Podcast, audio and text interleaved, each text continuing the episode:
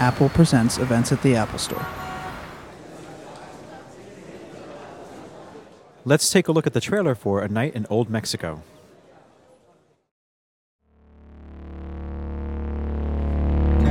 This isn't the uh, Bovey Ranch, is it? Well, it was. Now it's Rancho Vista Estates. Now, what do you want?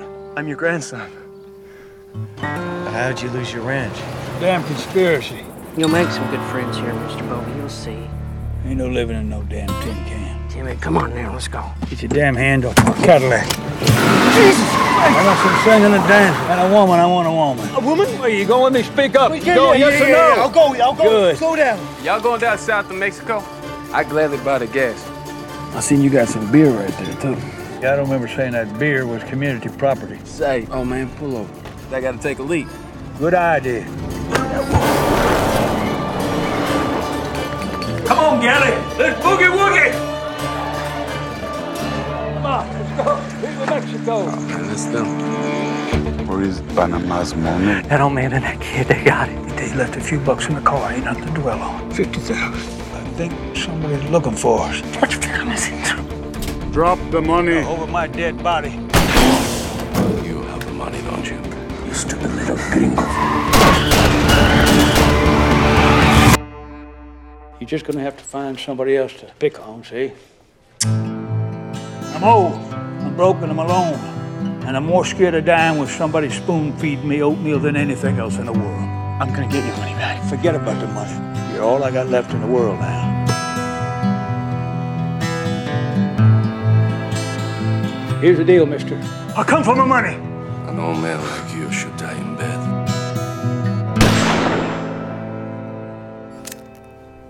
Now, this cowboy.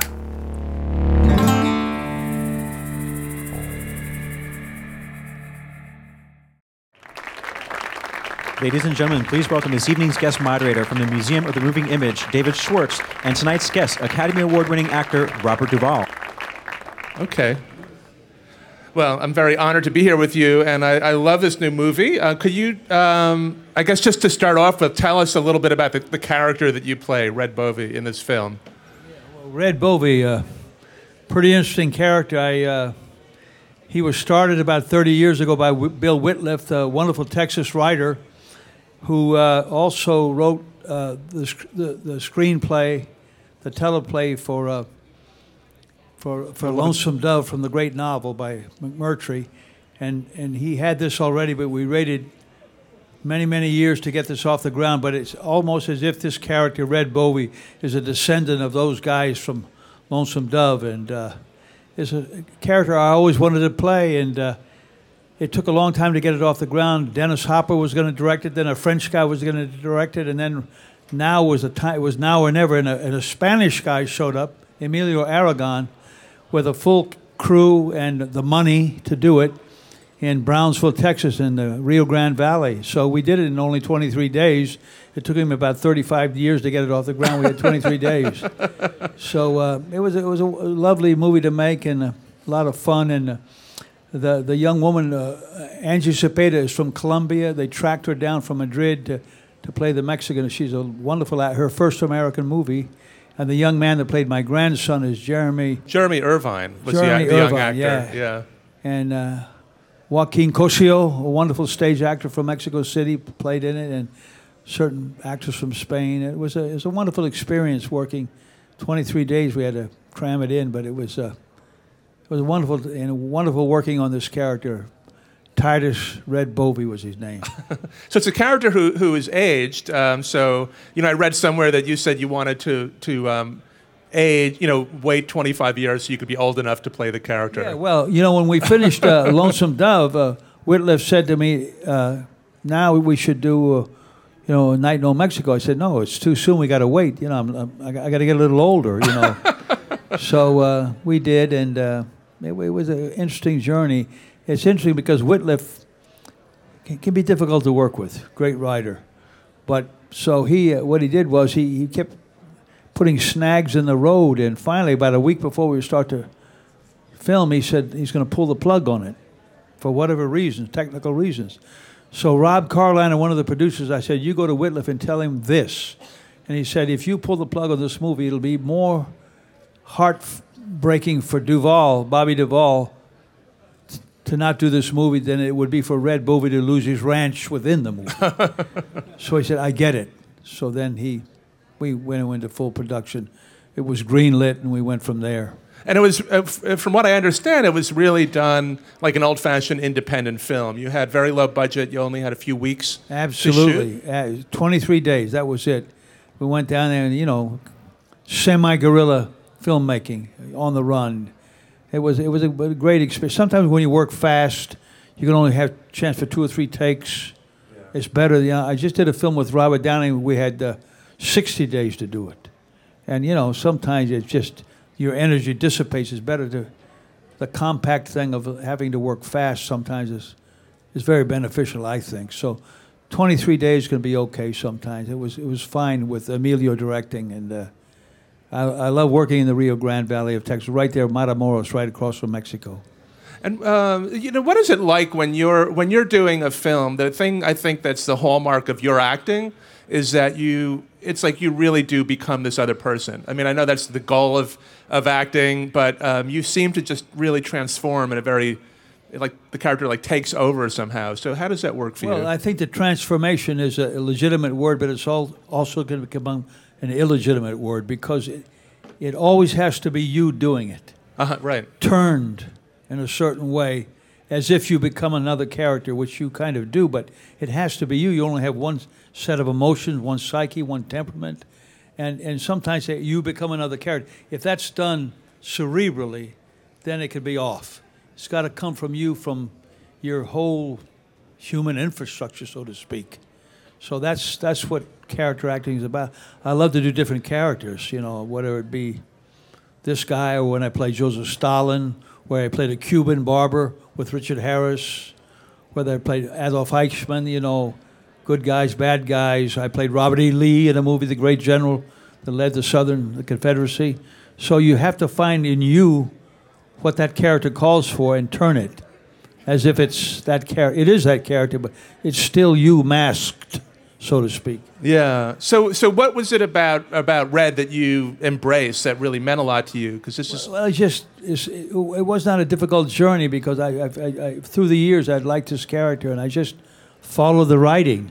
Yeah. Once in a while you improvise, but if the writing is really really good, you don't need to improvise. But I, I love to improvise when called for. But the script is so good. For instance, he had lines like "Am I right or Amarilla," and I had the Mexican guy come up that really happened to Wittliff.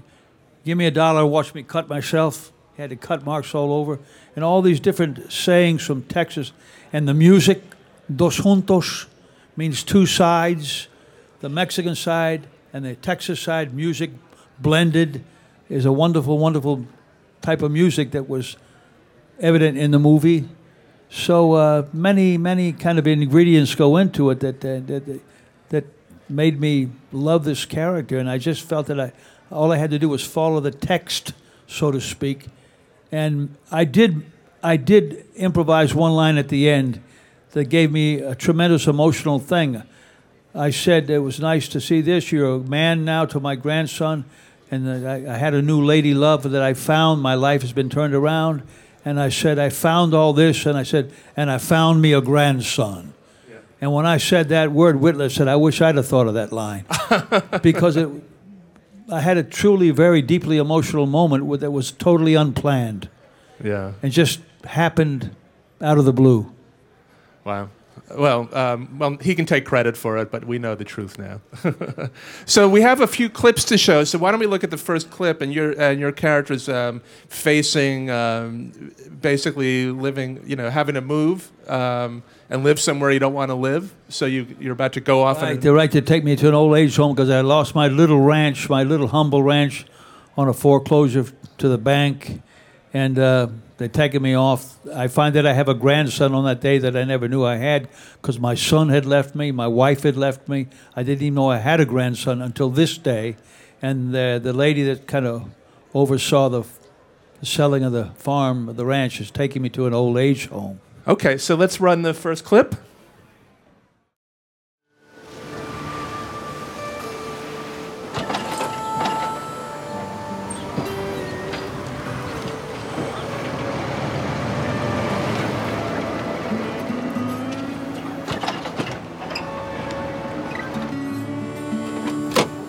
That one's yours. Ain't no living in no damn tin can.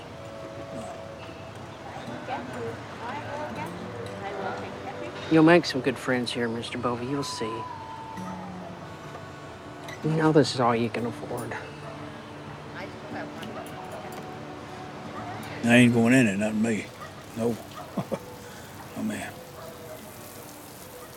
Oh, don't be timid. Come on now, let's go. Get your damn hand off my Cadillac.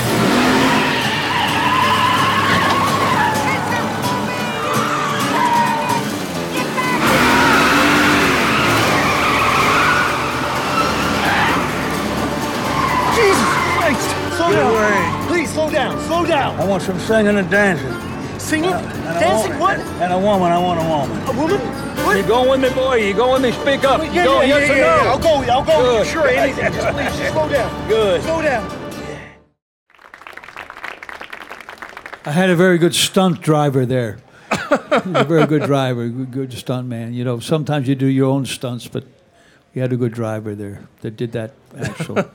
yeah. You seem to love your. Uh, I, I associate you with West. You know, so many great westerns you've done. You you've never lived in Texas, but you but you're No, you know, my- legend no, there no, because of I, spent a lot of time there. Actually, my mother's people were from New Boston, Texas. Yeah. I don't know them, but I, I, I spent time. But you know, when I was a kid, kid and at the end of World War II, I was young, and I, sp- my brothers and I spent two summers on my uncle's big cattle and sheep ranch in northern Montana, and I think that's what gave me an interior to to be able to do these parts, the beginnings of it at least, you know, to do westerns, horses. I like to do my own riding and all my ho- own horse work, all my own singing, and all my own dancing in movies. and uh, so uh, I, I am drawn to westerns, and I do like Texas a lot. You know, I, I do. You know, it's like a separate country, really, Texas. You know. Yeah. And you you um, you know you had the the luck of uh, working with John Wayne um, on True Grit. I mean, what was that like? I think Well, it he- was nice. It was yeah. great working with John Wayne. It's, it's a different kind of filmmaking than. I'm not enamored with some of the f- old filmmakers. That director said to Glen Campbell, the actor, at one point, he said, "When I say action, tense up, God damn it." Henry Hathaway. Uh, You, you Yeah. don't do that with. You can imagine doing that to Joe Montana in the Super Bowl. I mean, you don't. There's a difference between intensity and tenseness, you know. So, uh, Yeah. but it was it was it was nice working with John Wayne, the Duke. He was a very underrated actor because you know he, he learned his craft as he went along, and by the time he did the movie The Shootist at the end of his career, I thought it was a wonderful performance. Yeah. It really, really was. But it was nice working on that, and they made a sequel to that and everything. But uh, and Charlie Portis was a wonderful writer from uh, from Arkansas. He only wrote one or two books really, but he was a wonderful writer, and uh, it was a nice movie to work on, definitely. So how do you work with uh, directors? You this um, actually I guess a Spanish director, Emmanuel Aragon. Yeah, he's he, he's very powerful in Spain. He speaks wonderful English. Yeah. and it was fine. You know, I, I and they said, well, well, what was like? Why, why, why? What was it like to in Texas to work with a Spanish director? I said, better a director from Madrid than a hack from Dallas. You know, so so he was. Uh, he was fine to work with, you know. You know, just, What I was wondering was like, how do you sort of build the traits of your character? Like, your character has such a particular way of talking in this movie and a laugh. I mean, he, he has a real, he's a really gruff character, but like a real sense of humor also. And and how do you sort of put together the? I just just followed the logic of the script, really. Yeah. I just went with it and let myself be victimized in a good way by the script. I just went with it and didn't intellectualize it too much. I just let it take me. And I I felt I trusted, I trusted the material, and I think I pretty much, on the best of days, trusted myself with that material. Yeah. And do you find that once you're in a character, do you pretty much? I mean, are you the type of actor who stays in character the whole time, or do you No. turn it on and off pretty easily? Yeah, turn it on and off. I mean, I, I, I, some actors do stay in character all day long. I would think that would be very, very tiresome. You know, I think once you do something good, then it's it's all you doing it. It's so you can go relax with your friends and come back. You know, I mean, some some scenes are. You know, involve a little bit uh, more, uh, you know, concentration and emotional preparation, but my my kind of simplist, simple, simplistic form of acting is you start from zero and you, and you let the process take you to the result rather than going to the result. So uh, I talk, you listen, as we're doing now. You talk, I listen, and that that simplicity to be that simple and that pure. It's not that easy always. Let it let us see where it takes you.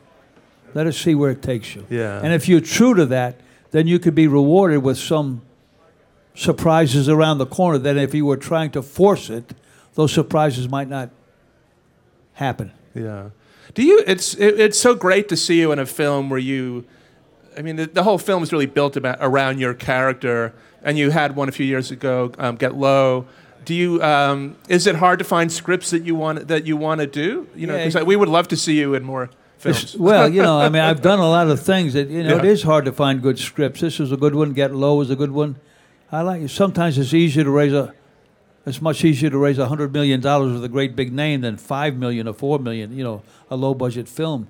I like certain low budget films, and uh, I really like to do them. And, and, and I've had a pretty good success at doing them. But you know, if a big film comes along like the one I'm going to do with, I've done with Robert Downey Jr., The Judge, we Yeah. had 60 days to shoot that. so, and you know, a lot of time wasted. But as I said before, sometimes when you work fast, things happen that don't allow a process of dissipation to, for things to dissipate like they can do in a big budget film. Uh, we have one more clip, um, not to give away too much of the story, but your character, um, in, instead of going to an old age home, decide to, to, takes off to Mexico to have a good time, um, and you get into, uh, you know, get into an adventure with a suitcase full of money that you didn't expect to have. To have, so that's uh, that's all I want to say to set up this scene we're about to see. So let's run the second clip. Hey, Red. We can drive right back across the bridge to Texas now. And we got nothing to hide. Now, this cowboy. Yeah. What the? Here. What are you doing? Yeah. Put that stupid thing away. No, no, no, I'm gonna get my money back. Hey, give this to whip old Smokey here to do it. Okay, all right, Red, just stop it now. Get out of Get away from me, boy. All right, come God on. damn you, get away from me. Red, this is insane. Stay away from me, boy. This is insane. All right. All right, give me that pistol. Get out of here now. Hey, stop! Do you know what? No, no, no. Yeah. Let him go. I'll knock you God, down. He's crazy. I'll knock He's you crazy. down. You're totally crazy, wacko nuts. I ain't. I ain't. I ain't. I'm old, see? I'm broken, I'm alone. And I'm more scared of dying with somebody spoon feeding me oatmeal than anything else in the world. And neither one of you know a damn thing about that now, would you? Now, would you now, by God? Yeah, I know you're gonna get yourself killed. yeah, I know that much. yeah. Well, Stop that. I ain't asking you to stay and watch. You neither. Say, here, take my Cadillac, take my Cadillac, and go on home to your New York daddy.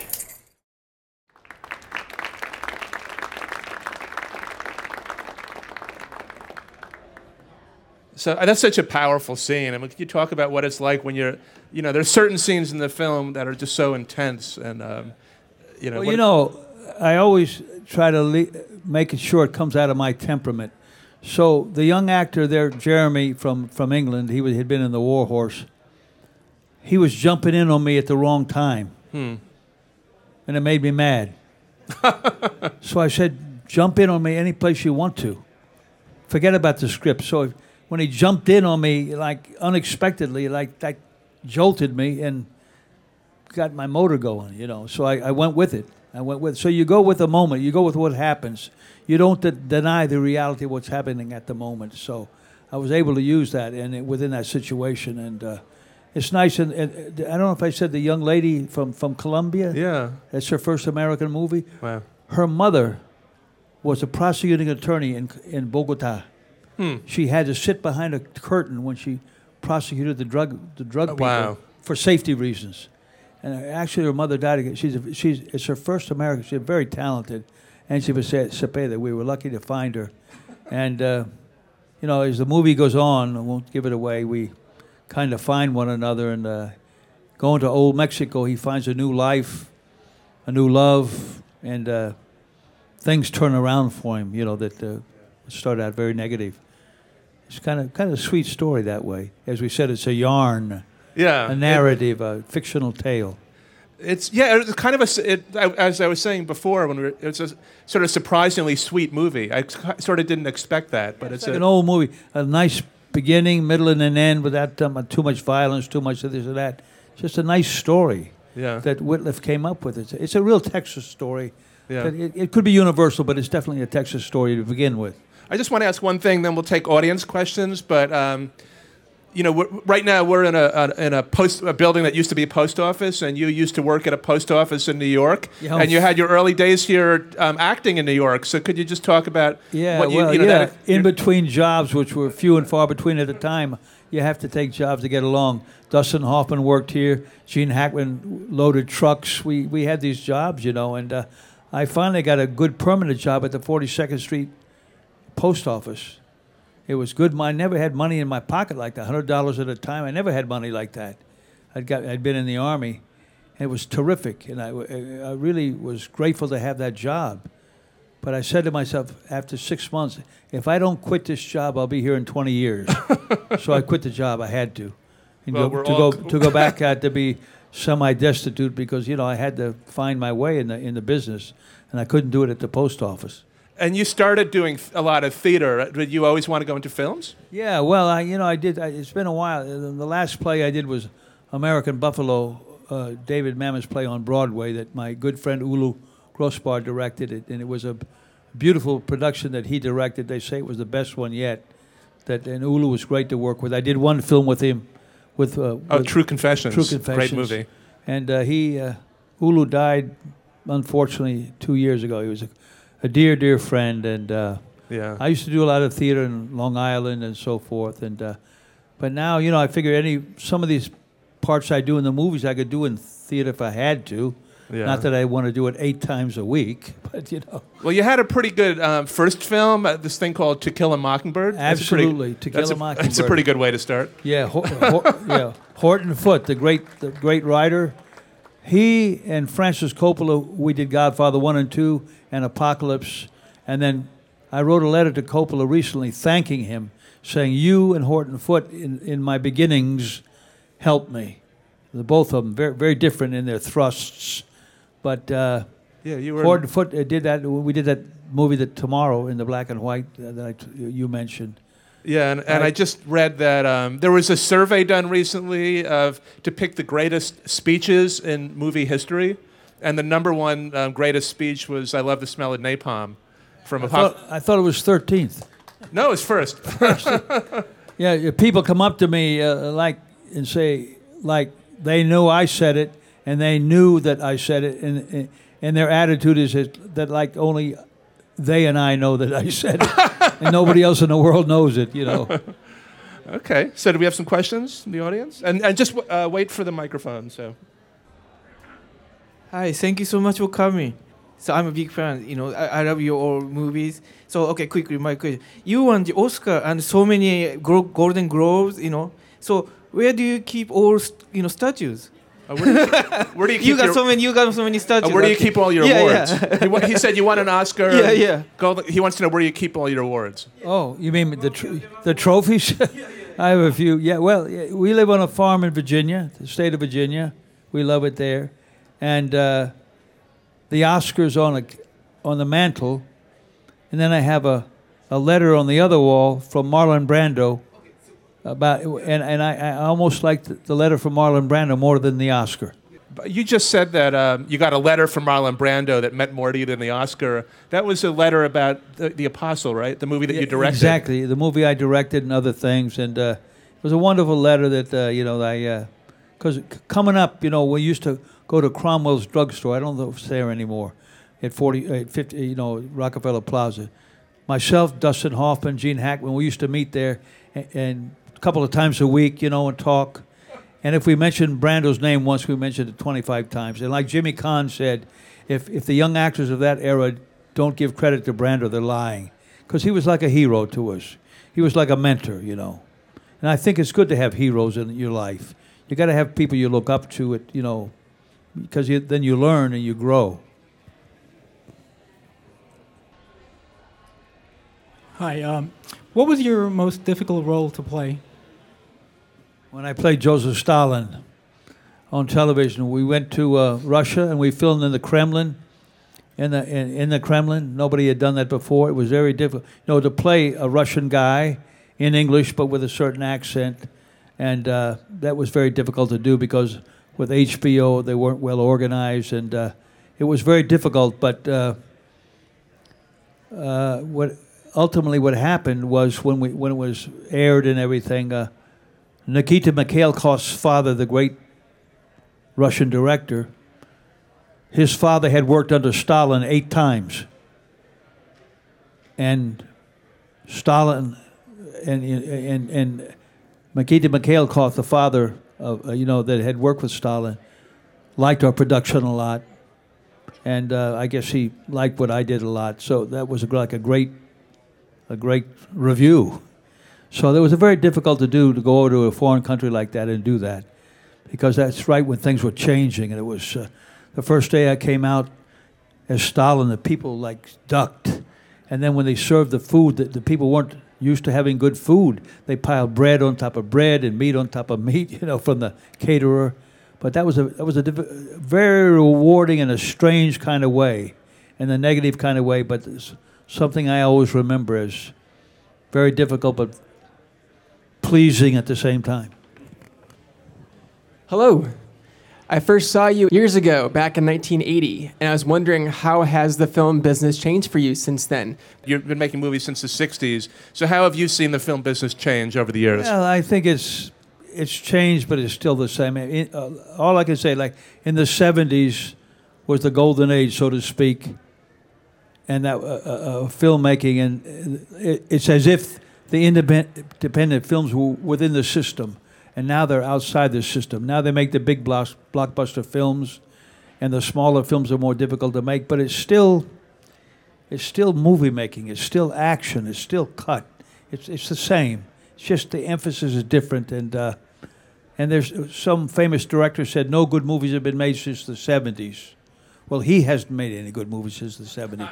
I won't mention any names, but they've been they're good movies every year, and the young the young actors now are as good or better than ever, because the door is open going into the 21st century.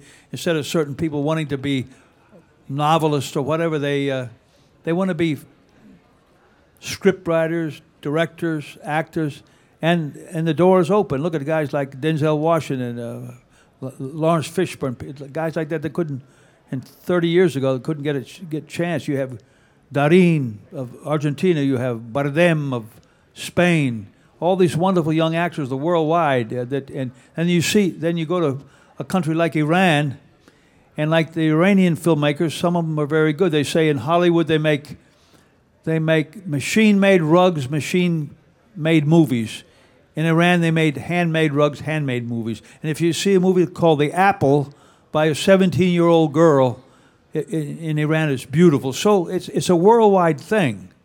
But uh, in a strange way, even though we try to get away from it, Hollywood is still kind of the mecca or a semi mecca. You know, people still want to come to this country, even when they don't like us particularly, and work here.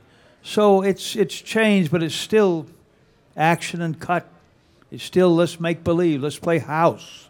Let's be like kids and play house, but as adults for money and for whatever, you know. So it's it'll all there'll always be a Hollywood. There'll always be movies, and it's a it's a very in medium, even more than ever going into the 21st century for many people. For young, there are many wonderful young actors now. For me, some people disagree. For for me, better than ever.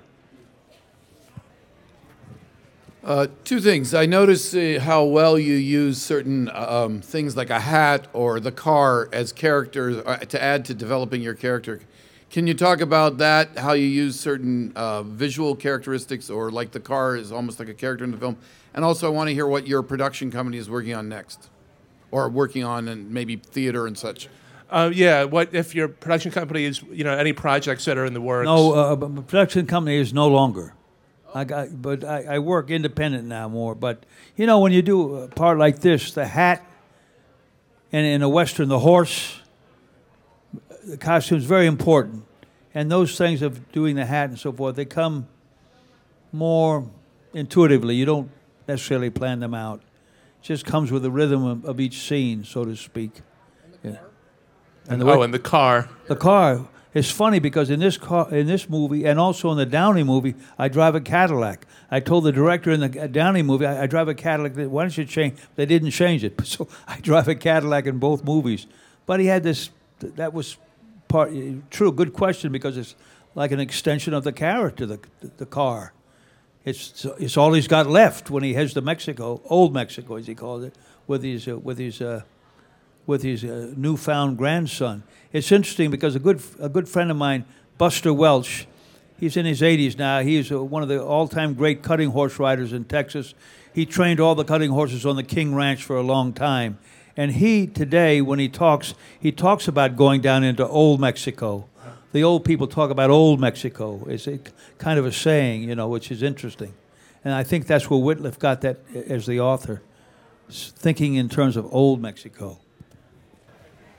Uh, do you have any advice for a young actor or actress or writer? Is there anything that you that you wish you had known when you were starting out? Well, you know, you always wish you knew certain things better, but I, for for young actors today, I always say when I meet them, always get with a group. You can't act independently. You have to get with a group and kind of work together, and from there, maybe something will branch out for you.